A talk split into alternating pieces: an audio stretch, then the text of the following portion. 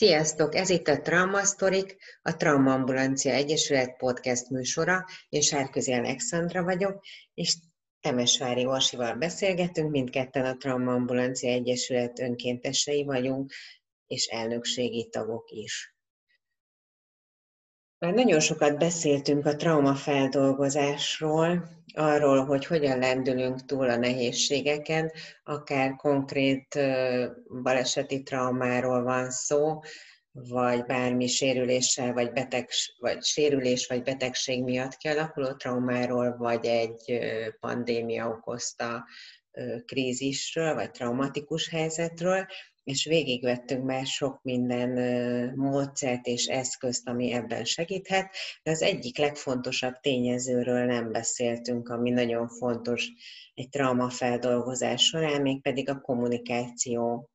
szerepéről, pedig a feldolgozásban a kommunikációnak elég komoly szerepe van, hiszen nem mindegy az, hogy egy traumás, traumafeldolgozásban hogyan tudunk beszélni arról, hogy mi történt velünk, vagy tudunk-e arról beszélni, vagy újraírjuk esetleg a valóságot, és tulajdonképpen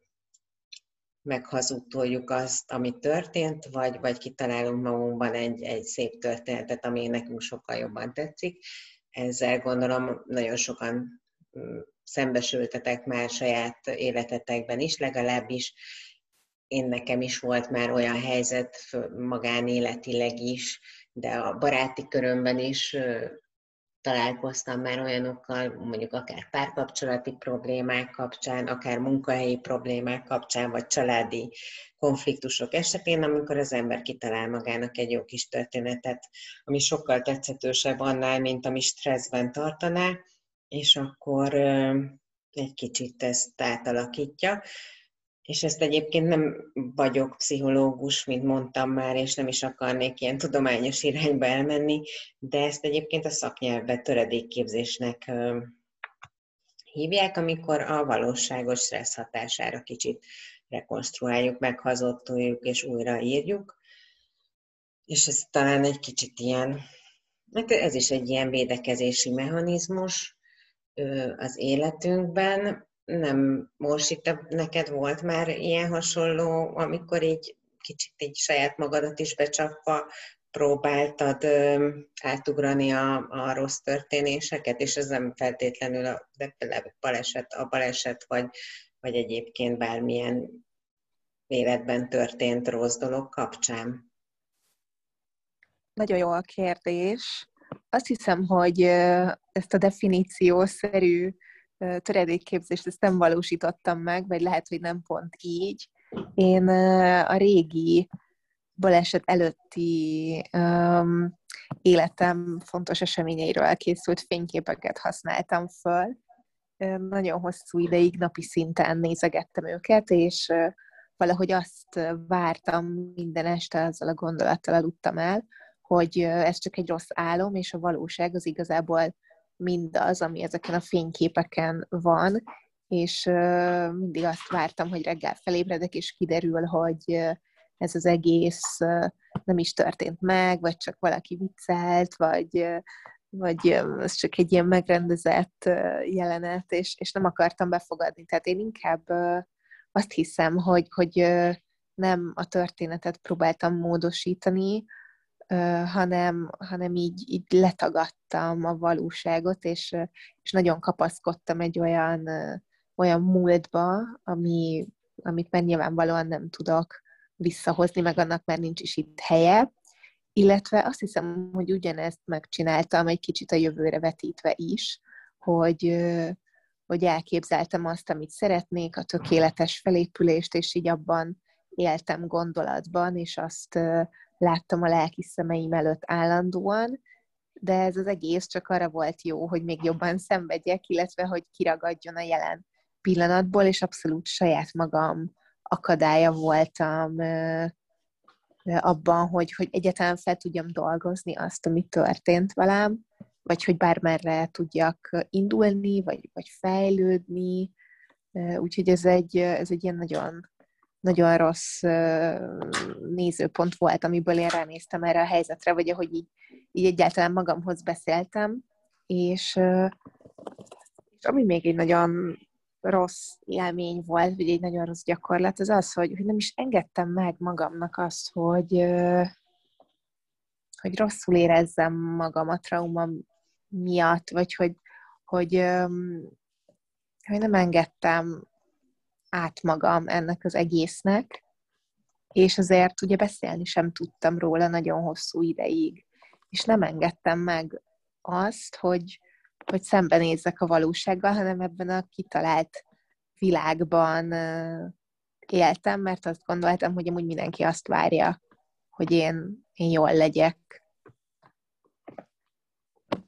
Nekem ez erről, amit mondasz, még az a fogalom jutott eszemben, illetve ez a hárítás tipikus esete is, vagy kicsit nekem az, az jött, hogy az ember, amikor így védekezésből védje önmagát, és, és tényleg a, a szembenézést, akkor ezeket, a, a, amiket te mondtál, hogy kicsit próbálja hárítani, most nem, nem jut eszembe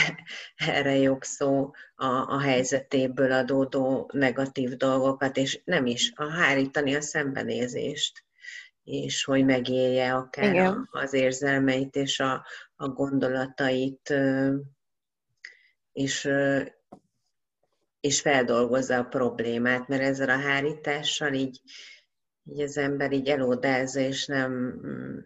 nem foglalkozik ténylegesen a problémájával, nem, nem éli meg az olyan, tehát nyilván megéli testileg és, és fizikailag, de, de nem kezeli, a, nem küzd meg a stresszel, amivel szintén, amiről szintén már beszéltünk, mert az, amikor az ember végre szembenéz, és bevallja magának, és tud róla beszélni, meg megfogalmazza azt, hogy miben van, az akkor már átlép a, a megküzdés útjára. Igen, én a, a gyászról és a veszteségekről nagyon hosszú ideig még csak hallani sem voltam hajlandó. Tehát abszolút nem ismertem be, hogy itt bármit elveszítettem volna, vagy amikor valaki ezt megkérdezte, vagy, vagy megpróbált errefelé terelgetni, hogy erről meséljek, akkor azt mondtam, hogy ez fölösleges panaszkodás, és inkább arra figyeljünk, hogy mit nyerhettem ebből az egészből, hogy, hogy mi az, ami tanulságos volt ebben a szituációban, de hát azt nem vettem figyelembe, hogy építkezni egy ilyen helyzetben csak akkor tudok igazán, hogyha a feldolgozás is megkezdődik. És nagyon érdekes, hogy az előbb beszéltél, mondtad azt, hogy, hogy lehet, hogy az emberek nem is tudnak beszélni dolgokról, és én nagyon hamar tudtam beszélni a balesetről, de, de csak a sztorit tudtam mhm. elmesélni, valós érzésekről nem. Tehát azt, hogy nekem ez mekkora fájdalom, vagy hogy érzem magam, amikor először találkozom egy megalázóbb pillanattal, vagy gyakorlattal, ami most már a mindennapjaim rutinjának a része, akkor, akkor ezt így, így eltemettem magamban, úgy éreztem, hogy ez nem fontos, mert, mert ez nem szolgálja a felépülést. És ez mennyire, mennyire nem igaz. Tehát, hogy, hogy az is most már a tapasztalataim szerint úgy, úgy érzem, hogy az is nagyon fontos, hogy ezekkel a nehézségekkel szembenézzünk, és erről tudjunk beszélni, mert hogyha nem tudunk, vagy elletagadjuk, vagy, vagy figyelmen kívül hagyjuk, akkor, akkor inkább csak lehúznak, vagy legalábbis velem ez történt, hogy, hogy egy idő után megakadtam, és nem tudtam tovább menni, és hát meg kellett szépen tanulnom, hogy az, hogy, hogy pozitívan szemlélem az életet, vagy, vagy keresem a lehetőségeket egy ilyen helyzetben, az nem jelenti azt, hogy letagadom, hogy vannak nehézségek, vagy, vagy nehéz érzelmek ebben a történetben, mert hát nem is lenne valós, hogyha nem lenne. Igen, és ez a kemény a, a, a bennünk zajló lelki folyamatokról beszélni, mert hogy a sztorit elmondom, az, az, azt az ember már néha olyan haknizik vele, akármiről van szó, egy olyan történés az életében, ami neki nehéz, és akkor elmondja, és azt hiszi, hogy ezzel megvan a megoldás, holott aztán tényleg csak nyomja egyre lejjebb magában, hogyha arról nem beszél, hogy ez neki mit okoz. És én, mint statisztikai felelős a dolgunkban, találtam egy, és utána olvasgattam, és találtam egy olyan információt, hogy a trauma túlélők 25%-a megakad a feldolgozás folyamatában, míg 75%-uk sikerrel megküzd a problémával. És akik megakadnak és nem dolgozzák fel a traumát, azok, azoknak a jellemzői közé tartozik például az, hogy hogy megpróbálja elkerülni a traumatikus eseményről való gondolkodást, vagy titokba próbálja tartani a történéseket, nem osztja meg másokkal, ugye ez is az elhallgatás, vagy a hárítás, vagy önvád, dű, gyász jellemző az érzelmeire, vagy az esemény negatív hatásaira helyezi a hangsúlyt, áldozatnak tünteti fel magát, és ezek, ezek is mind összefüggnek ezzel, hogy valaki, hogy, tehát a kommunikációval. Ezeket, amik felsoroltam, tulajdonképpen mindegyik arról szól, hogy vagy a kommunikáció, tehát nem tiszta a kommunikáció, mert más szerepbe tüntetem fel magamat, vagy eltúlzom az adott érzelmi vonalat, vagy, vagy tényleg hárítok, amiről beszéltünk, Úgyhogy ez, ez érdekes adat. Igen, és ez megdöbbentően nagy szám, szerintem ez a 25 százalék. És hát, hogy most így visszaemlékszem, valóban nagyon fontos az a narratíva, amit, amit használunk önmagunkról, akár mások felé, akár önmagunk felé, Nekem például önmagamnak megengedni bizonyos dolgokat volt nagyon nehéz, és lehet, hogy nem mondtam ki, vagy lehet, hogy nem volt ez tudatos, de, de nagyon sok mindent így, így nem engedtem meg, és, és azt mondtam, hogy nem, hát itt a panaszkodás nem segít, menni kell előre, menni kell tovább, és, és hát így visszanézve nem is értem, hogy ezt hogy gondolhattam, vagy hogy most már látszólag ennek semmi értelme, és, és azon gondolkodom, hogy vajon mit képzelhettem, hogy hogy fogok így előrébb jutni. Viszont ami egy érdekesebb kérdés, ami felmerült bennem, ahogy mondtad ezt a 25%-ot, 75%-ot, az az, hogy, hogy vajon mikor mondhatom azt, hogy, hogy túlléptem egy traumán, hogy feldolgoztam egy traumát, és arról, hogy tudok kommunikálni, hogy van összefüggés, vagy lehet összefüggés a, az önmagunk felé, vagy mások felé használt narratíva, és, és, és a traumánkról való kommunikáció, meg a feldolgozás befejezettsége között? Azt gondolom, hogy elég komoly önismeret kell ahhoz, vagy fejleszteni kell magunkat ahhoz, hogy, hogy ez így jól összeérjen a mhm. kommunikáció, uh-huh. vagy azt, hogy, hogy én meg tudjam azt magamról állapítani, hogy akkor meg vagyok, és úgy érzem, hogy tehát külső szemlélőként tudom magamat és a helyzetemet szemlélni, és azt mondjam, hogy, hogy én már biztosan, hogy ezen túlléptem és megoldottam, és nem becsúszszak bele abba, hogy, hogy mégiscsak hárítok, és azt gondolom, megtettem két lépést előre,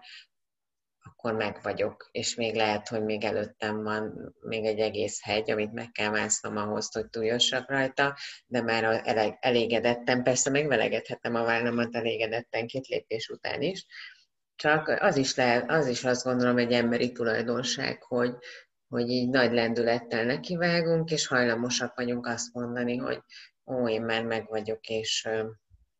és ezt is kommunikálom, ugye kérdezzük egymástól, hogy hogy vagy meg, meg főleg egy olyan esemény, mondjuk egy baleset után, vagy egy betegség után, hogy hogy vagy, hogy vagy, és mondom, hogy ó, én már meg vagyok, és még azt is tudom, hogy tényleg foglalkoztam magammal a témában, de aztán még egyáltalán nem vagyok meg.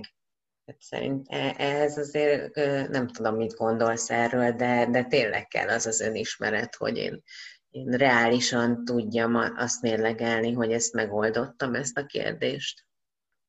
Ó, én ezt gyönyörűen prezentáltam a saját balesetem után. Én nagyon büszke voltam magamra, amikor hat hét után lejöhettem a lélegeztetőgépről, aztán egy héttel később kijöhettem az intenzív osztályról, és átmentem egy rehabilitációs intézetbe, és én akkor gyakorlatilag hátradöltem, hogy jól van, én milyen ügyes vagyok, túléltem, mindent megtettem, hát akkor lehet itt most engem rehabilitálni és újrajáró képessé tenni, úgyhogy várom a csodát. Tehát, hogy ez, ez, ez egy konkrétan, én, én mhm. tényleg ezt gondoltam, hogy, hogy akkor én mindent megtettem, hát mekkora hős vagyok, mert hát úgy, úgy ö, ö, ünnepeltek ott a kórházban, mint egy szuperhőst, mert hát egy tényleg nagyon komoly sérülés ö, volt ez, vagy hát még mindig az persze, de hát utólag tényleg az önismeret, meg a saját érzéseimmel való barátkozás volt az, ami, ami segített abban, hogy, hogy megértsem, hogy nem ez az én felelősségem a teljes folyamat, és hogy itt nagyon-nagyon sok lépés van még.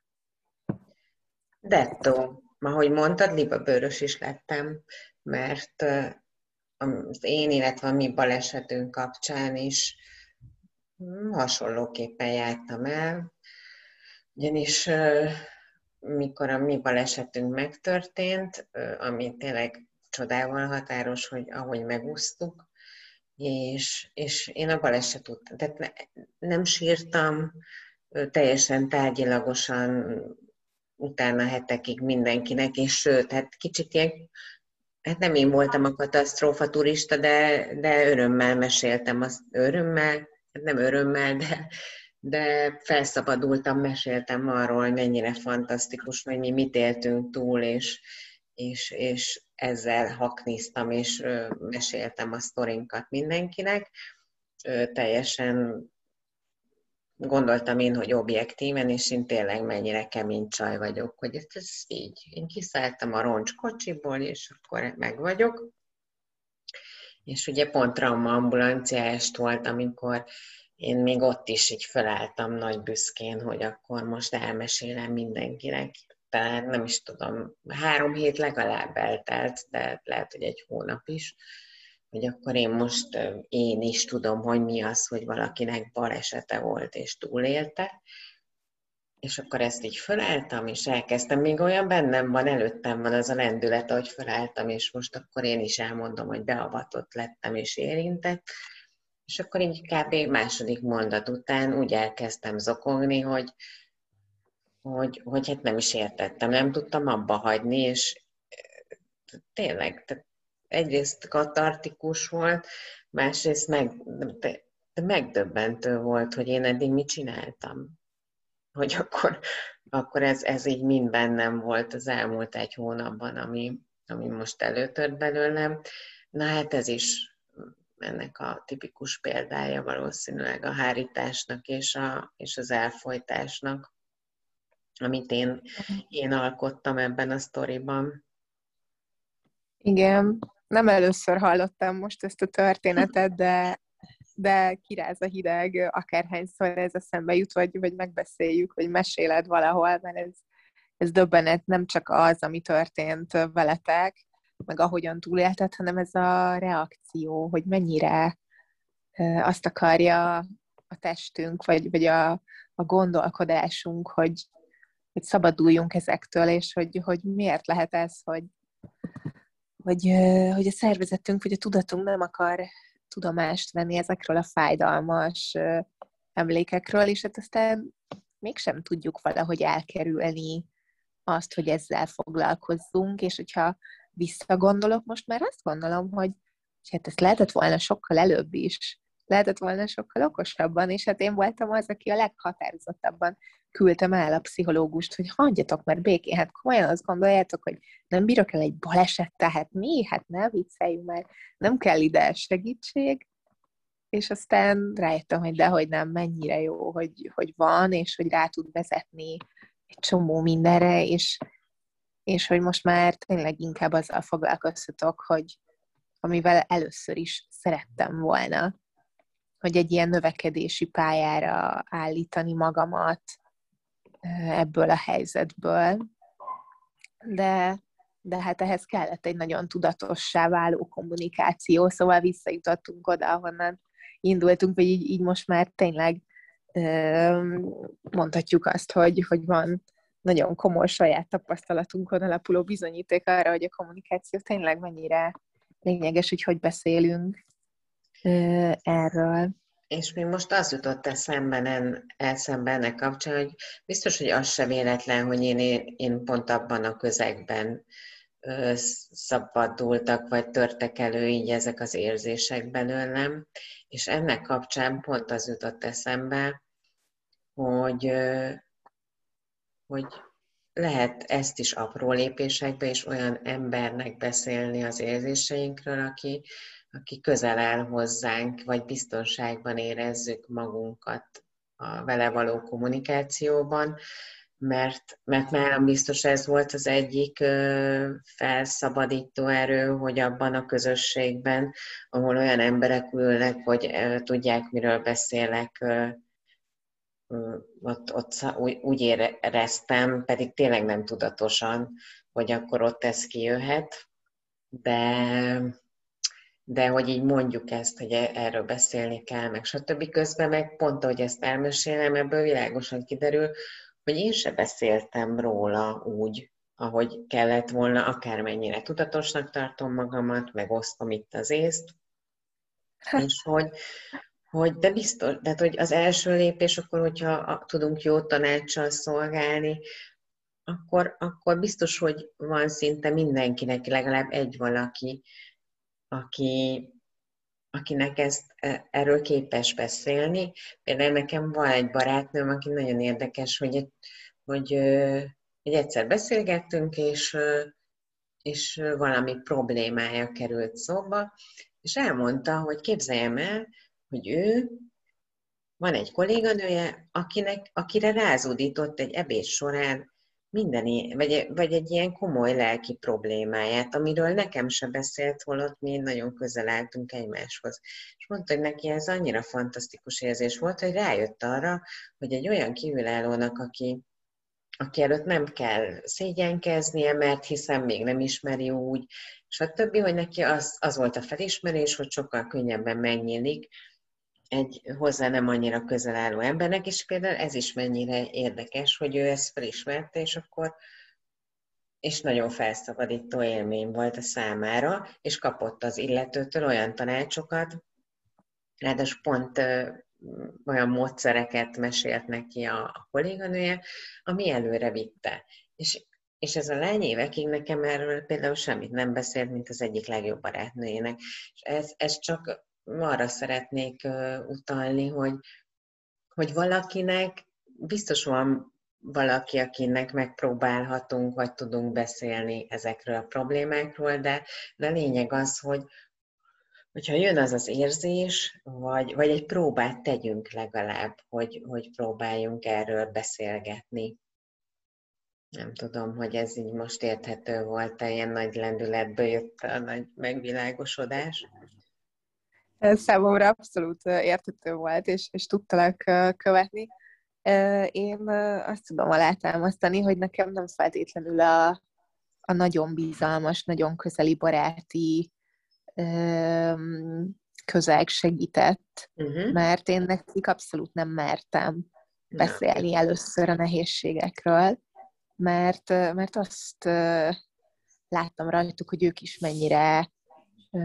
traumatizálódtak az én történetem által. Persze ezt nem tudtam így megfogalmazni, hanem csak azt láttam, hogy mennyire nehéz nekik, és próbálnak támasz lenni nekem, hát akkor gondoltam, hogy nem teszek rájuk még egy kicsit,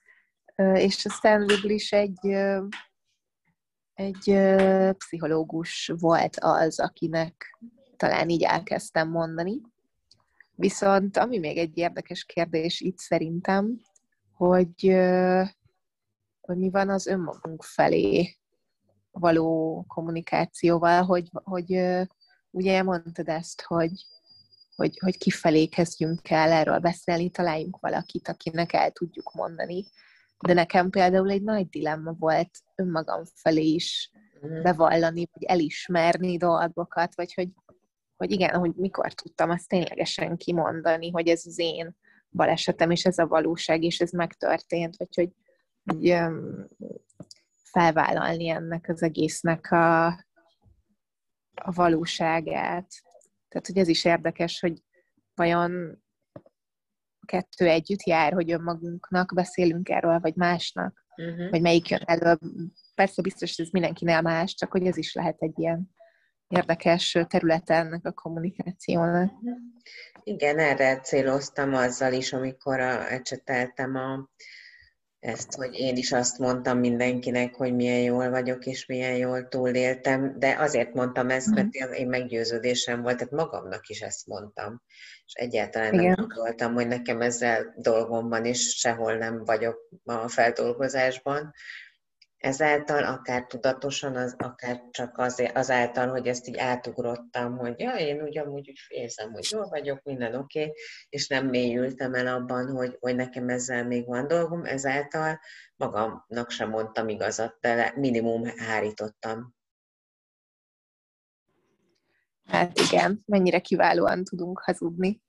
önmagunknak. Én is, én is mennyiszer csaptam be magam, vagy csapom be magam még most is sokszor, és nem feltétlenül kell egy baleseti trauma, uh-huh. hanem lehet bármi, hogy mondjuk csak megbántott valaki, és azt mondom, hogy jaj, ez engem nem érdekel, és, és dehogy nem. Pont amúgy a, a múlt héten volt egy ilyen eset, hogy, hogy így, így visszahallottam, hogy valaki mit mondott rólam, és ez nekem tökre rosszul esett, és akkor mindenki mondta, hogy engedjem el, ennek semmi értelme, meg hogy ez nem is rólam szól, de és akkor így, így először azt mondtam, hogy jó, jó, persze ez engem nem is érdekel, de hát aztán csak itt motoszkált bennem, és ott végül egy coach szakember segítségét kértem, hogy, hogy akkor beszéljük át, mert, mert úgy érzem, hogy, hogy valami van, és azt szerettem volna, hogy valami módszert adjon, amivel én ezt um, el tudom engedni és hát végül konkrét módszert nem kaptam, viszont, viszont az önismereti úton elég jól haladtunk, és megint olyan új dolgokat tudtam meg magamról, vagy így a személyiségem rejtett kis zugairól, ami, ami nagyon izgalmas, szóval ahogy, ahogy így utaltál erre a, a beszélgetésünkben, hogy az önismeret mennyire fontos ahhoz, hogy, hogy feldolgozzunk egy traumát, meg hogy, hogy láthassuk, hogy hol tartunk a folyamatban. Tényleg. És, és lehet, hogy sokszor önmagunk ismerete így, így észrevétlenül átsegít ezeken a nehézségeken. Igen. És ami még eszembe jutott, és most úgy jutott eszembe, hogy akár egyébként még önálló téma is lehetne, az, hogy mi a kommunikáció összefügg, vagy a traumafeldolgozás és a kommunikáció kapcsán, ami nagyon sokat segíthet, egy, az, a, az számomra a humor.